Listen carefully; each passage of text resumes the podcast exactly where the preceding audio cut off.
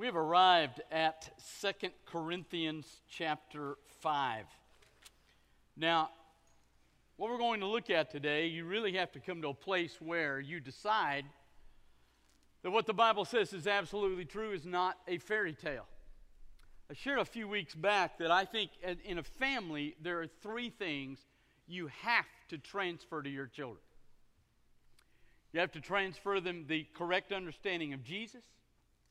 Number two, you've got to transfer to them that church is more important than anything else institutionally.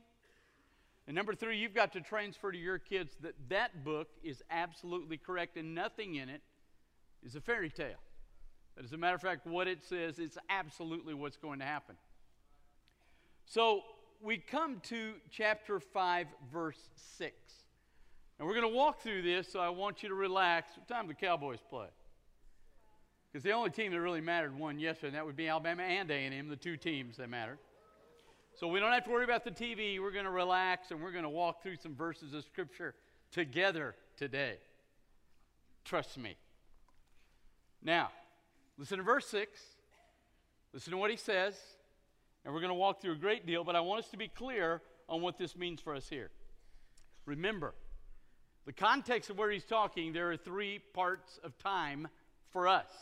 There's the time Adam and Eve had everything perfect, they blew it. There's the time coming when we exit this world and we step into a realm that's way beyond anything even Adam and Eve knew. And in this time frame, we remember he says we struggle, we groan, we wrestle with different things. Even in, even in a relationship with Christ, we wrestle because there are things we don't know, we don't understand. And so this is a difficult time. Now, going to tell you a couple things about this time again. Uh, look at this. Therefore, being of good courage always. Now, he bases that when he says, therefore, on the previous verse we looked at last week, that when you become a believer, the Holy Spirit indwells you permanently, and He is your down payment from God, His promise to you that when you come to the exit place, He's taking you home. Now, that's His promise. And He says, because of that, we're of good cheer. And that doesn't mean that much to you and me, but it meant a lot to him. As a missionary, which is what he was, remember, he's in a local church in Antioch, and the Holy Spirit spoke to the church and pulled him and Barnabas out and put them on the mission field. Now, when he went out on the mission field, he faced death constantly. They stoned him once at Lystra, thought he was dead. He got bitten by a snake after a shipwreck, poisonous. They thought he would die. He says in the 15th chapter of the first book of Corinthians that he fought wild beasts in Ephesus. They tied him up in animal skins, let the dogs loose on him. He thought he would die. He says that the way I maintain good courage and cheer is I know no matter what happens to me, if the worst thing happens and I exit, I know where I'm going. I don't think you can be a missionary today without chapter 5, verse 6 being true in your life. Not everyone's called to do that, but those that are called, I don't think you can be called to Yemen, Iraq, Iran, Afghanistan, the places where things are dire with believers, unless you understand that premise that I can rejoice because no matter what happens to me, I know my destiny. Now, listen to what he says. Always being courageous and knowing while I'm in the body, I'm away from the Lord. We walk through faith, not through sight. I, I courageous and would rather be away from the body and with the Lord. Now, you stay there. Listen to what he says. I want you to listen to Jesus Christ. Now, listen. These are the words of Christ. In the house of my father are many mansions. If it weren't so, I would have told you, and I go to prepare a place for you. And if I go and prepare a place for you, now listen, I'm coming again. I will receive you to myself, that where I am, you also may be. Now, here's the deal there is no soul sleep. There are people that teach that when you die, you sleep like a couple thousand years till Jesus comes back. No, no, no, no, no. You exit. Three things Jesus promises you in John 14. He will arrive at your exit point. He will deliver you, and place you where He lives. He will arrive, He will escort you, and He will deliver you home. Now, that's what He promises. That's the guarantee. It's not a fairy tale. It's not, it's not a magic show. It's not illusion. When my, when my dad died, we went home to Alabama, and this would only happen in a funeral home in northern rural Alabama. We get there, and the, uh, we, we, they've got the casket right, and they've got it in the funeral home. And it's open. Now, for you who've never been to a funeral, when a casket's open, you see the body, and he's in there, and they've got the casket open. So the funeral director comes to us, and he says, Listen, we're about to start service. Y'all need to go sit down. So Peg and I and the kids, we go sit down the fr- at the front. I will never forget this as long as I live. They start the service, and the funeral director walks out very solemnly, puts his hands like this, no smile, and stands in front of the casket. So we're kind of like, okay. And then you hear this bizarre noise, right? And this curtain is coming out. And he's, we don't see him anymore. You hear a lot of noise. You hear things being shut and closed and turned, and all of a sudden the noise stops and the, the curtain's open. And I lean over to my wife and I said, It's a magic show. The casket was open and there was a man there, and now it's closed and he's gone. so my parents had the pre need at the same funeral we went to my mom's funeral. I, I, I know it's horrible. We just kind of sat back, sure enough. Out he came, curtain closed, magic show, it's done. So sometimes when you go to a funeral home in northern rural Alabama, you may come to think this a little bizarre, but I'm telling you, what the Bible says is that when you hit the exit point, he arrives, he escorts you, and he delivers you home. There's no illusion, there's no deceit, no tricks, no curtains closing. He takes you home. That's a guarantee. I'm absent from the body, I'm present with the Lord. Which is why, by the way, as a family, we're going to be cremated. Now, I, I, if you want to buy a casket, that's great. And there's nothing wrong with that, but let me just tell you, okay? Don't spend a lot of money. I've seen caskets. A guy took me back the other day, had this massive casket. On the inside of the casket was the seal of Texas A&M University. Now, that's great, but the guy you're putting in there doesn't know that's there. He doesn't wake up in 100 years and go, cool. He doesn't do that. He's dead. He's gone. You're putting his body in there, and that's fine. And if you want to make a really cool place for his body, that's great. But we're being cremated because it's a whole lot cheaper. You say, what are you going to do with the ashes?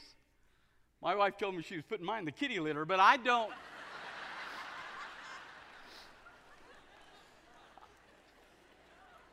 but again, I don't care. I'm not there.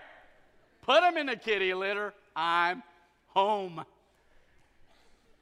So understand. What he says is I hit the exit point, Jesus arrives, escorts me, and delivers me to where he is. Now, that's the absolute truth. You say, why do you know that? Look at what he says in verse 7 For we walk through faith, not through sight. That's how I know that. I've never seen that happen. I don't know how many funerals I've been in. I don't know how many times I've been in the room when someone died. I've never seen Jesus come. I've never seen him arrive. I've never seen the escort. I've never seen the delivery. But I walk by what this says. Now, by what I see. I've never seen it, but I believe that every person I've ever buried that knew Jesus Christ, that he arrived, escorted them, and delivered them home. Because that's what this says. So I walk by faith in what this says, not through sight. You say, okay. So while I'm in this realm, and, and there are a lot of you in here that probably have 40, 50, maybe 60 years of life left. You're not at the end. Some of us are. You're not. You've got a lot of time left. So, in this time frame that you're in this world, the exit is a long distance for you. But while you're in this world and you're walking toward that exit, what is happening up there in regard to here? Now, watch. Look at what he says, beginning in verse 9. Therefore, we make it our ambition, whether at home or away, to please him. For we must all appear before the judgment seat of Christ, that each one would receive the things he's done through the body, whether good, whether bad. Now, so if I know, okay, I come to Christ, Holy Spirit comes in, guarantee, I know that one day He is going to come and arrive, escort, and deliver me home. Then, in this time frame, when I'm walking toward that exit and I know He's fixing to arrive, then I'm going to spend my life doing what I can to please the one who's coming to take me home. So that's what He says. Now, here's what He says. And we're going to cover a little ground here, okay? What I do here in this time frame determines what happens to me here. Now, we're going to look at two particular passages of Scripture today. I want you to go there with me so you read it and you see it, and we'll walk through it as best I can. Number one, I want you to go to Revelation 20. Go to the book of Revelation, chapter 20, beginning in verse 11.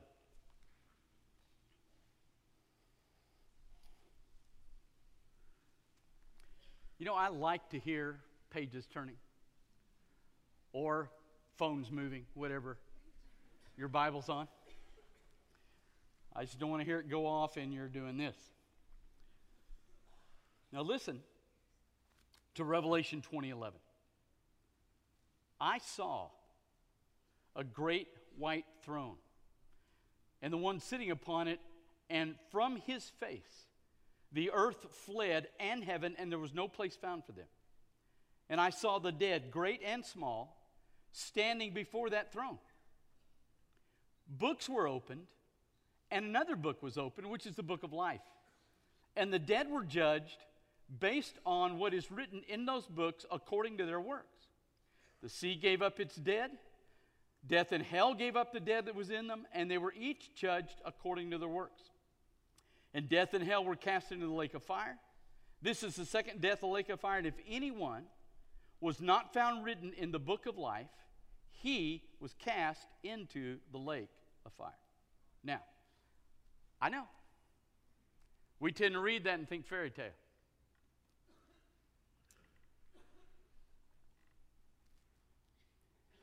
Everyone in this room. We're going to face one of two ends. If I walk through this life and I say to Jesus, no. God comes through His Spirit, offers me the blood of Jesus as a forgiveness for my sin, an antidote, a security for my destiny. This is where I'm going. If I look at Him and say, no, then when I exit, there's no one waiting.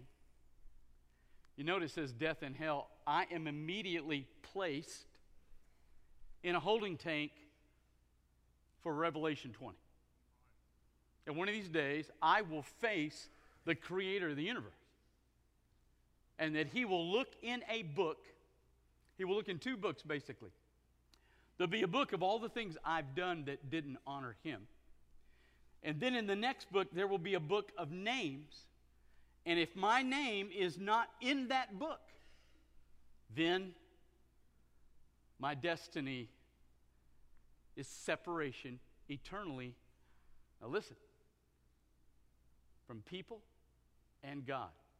I still have people say to me, hey, I don't mind going to hell, I'll be with my friends. No, no, no, no. Whatever God blesses us with in heaven is taken away from you in hell. Two things he blesses us with is himself and us. Those two things are removed. So you're alone and without God for eternity. If he offers you Jesus and you say, no.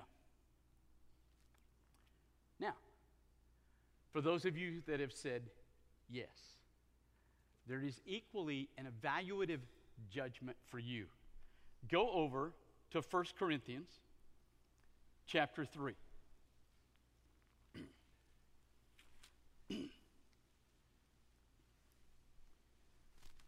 Beginning in verse 11. 1 Corinthians chapter 3 verse 11.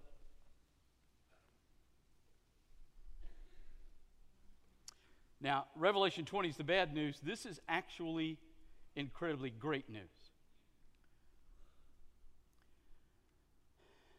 There's no other foundation anybody's able to lay except that of Jesus Christ. If anyone builds upon that foundation, gold, silver, precious stones, wood, hay, stubble. The work of each one will be made clear, for that day shall declare it. It shall be revealed in fire, and the work of each one shall be tested by fire. And if the work of one abides, uh, that he's built on, he shall receive a reward.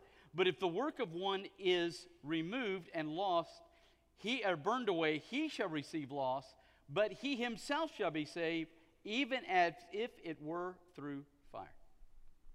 Now, so watch this. And then we're going to go to three verses because I want us to be clear today. So I'm walking through life, I meet Jesus, okay? Puts his Holy Spirit in me. I hit the exit point. He arrives, escorts, and delivers me. Until that time, from the time I meet him until I hit the exit, everything I do, everything I do, either is honoring to him or dishonoring to him. Even this morning. Ostensibly, I'm opening the truth of the Word of God, which should be honoring to Him. But if I do it out of a motivation, I want you to leave and say, Boy, Chris I was a really great preacher, then I lose what benefit I might have gained today. So here's the deal. Now, I want you to listen to me carefully because I want you to catch this. Everything we do, Jesus said, You give a cup of cold water in my name, not in your name, but in my name, won't be lost. So everything I do, cup of cold water, I pray for that person that wounded me. I'm alone. I'm tempted to go to a certain website. I say, no. Everything I do, everything I do for Him, He not only sees, but He records. He puts in a ledger. When I come to the exit, and he arrives, escorts, and delivers me. At some point past that, when the end of time comes, there'll be a great white throne judgment. I don't go there. You and I don't face that judgment. We escape that one. But now we face a different kind of judgment that's really an evaluation of what we've done. And here's the really cool thing if I've done it for me, I don't get rewarded for it. If I've done it for him, I do. But here's the best part to me it's not a subtraction and addition thing. It's not like if I do four things for Jesus on Friday and three things for me on Friday, then I only gain one thing. No, no, no, no. All the stuff I lose is just lost, I don't gain. But when I step into eternity, everything I did do for Him, I keep. I don't carry any sin there. Why? Because the blood of Jesus washes away sin. If I've got one little sin, I don't get in. You can't punch your ticket unless you're as holy as God is, and you can't be that, which is why Jesus came and was holy and died on the cross. His righteousness, His blood washes that away. So when I step here, I don't have anything bad, and the only thing is, I don't get punished, I just get rewarded. You say, well, what is, what is the reward? Go with me. Last thing we'll look at, but go with me to the book of Revelation chapter 2. If you want to have an idea of what's coming, there are seven letters to seven churches in the book of Revelation, chapters 2 and 3. And at the end of them, he describes a little bit of heaven. But I want you to listen to what he says. First of all, in chapter 2, verse 17.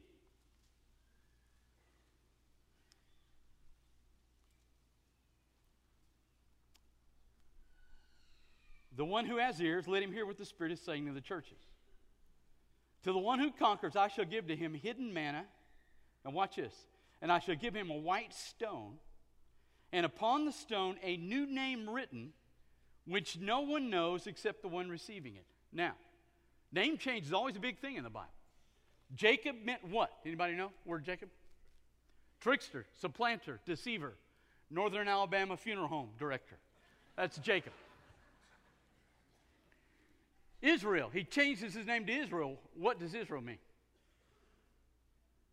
One who prevails with God. He changed it the night he wrestled with God and prevailed. And the Bible says his name is changed to Israel, Prince of God, or one who prevails with God. The name change is always significant. He says that when you and I die and we step in here and we get here and we're evaluated, when that evaluation is over, we're given a new name. Now, what does that name refer to? Now, look with me, look in chapter 2, verse 26. And the one who conquers and keeps until the end my works, I shall give to him authority over the nations, and he shall rule them with a rod of iron. And then look down in chapter 3, verse 21. The one who conquers, I shall give to him to sit with me in my throne, as I have conquered and have sat with my Father in his throne. Now,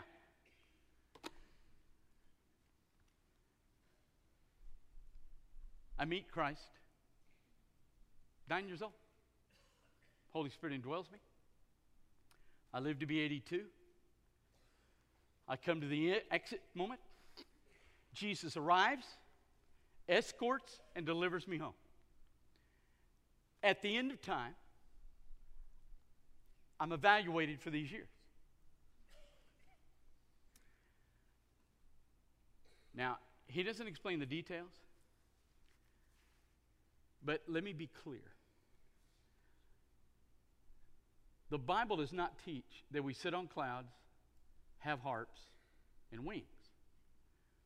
I'm grateful because I don't think I'd play music for all eternity. So we don't, we don't do that. Golf, maybe, but I, I don't think I can play guitar or harp for all eternity. We work. We sit on thrones. We have authority in His kingdom, under Him. How high is our authority? According to Genesis 1, we're the only being of all creation in his image. We reign. Jesus said, I sat down on my Father's throne, you will sit with me on my throne. We reign with him. We execute his design over all creation. That's what we will do for all of eternity. I will be given a name that reflects my calling. My parents had no idea. When I was born, they dedicated me to the Lord. They had no idea. And they gave me the name Christopher, which, in the ultimate irony, is a combination of two Greek words phero, to carry, and Christus, Christ. I would spend my life driven by the Greek language, bearing about through my ministry the name of Jesus Christ. What they inadvertently did in my life, God intentionally does at the end of time. Everything you've done here determines what you do here. The depth, I think, and this is me, the depth of your leadership and administration of God's administration in heaven is based on what you've done here. Now, I got to tell you, I love that for this reason. I grew up in a church where I was taught from day one as a kid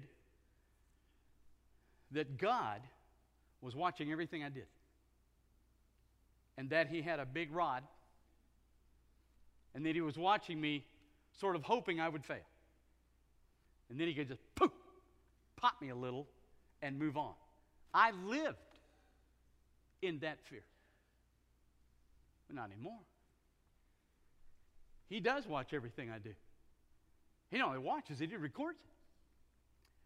But all the junk I do, when I exit, is gone. It's been released in the blood of Jesus Christ. And when I turn, the only thing I carry in are the things I've honored him with, and he gives me a new name and a new calling and a new destiny and a new purpose and a new administration based on what I've done here.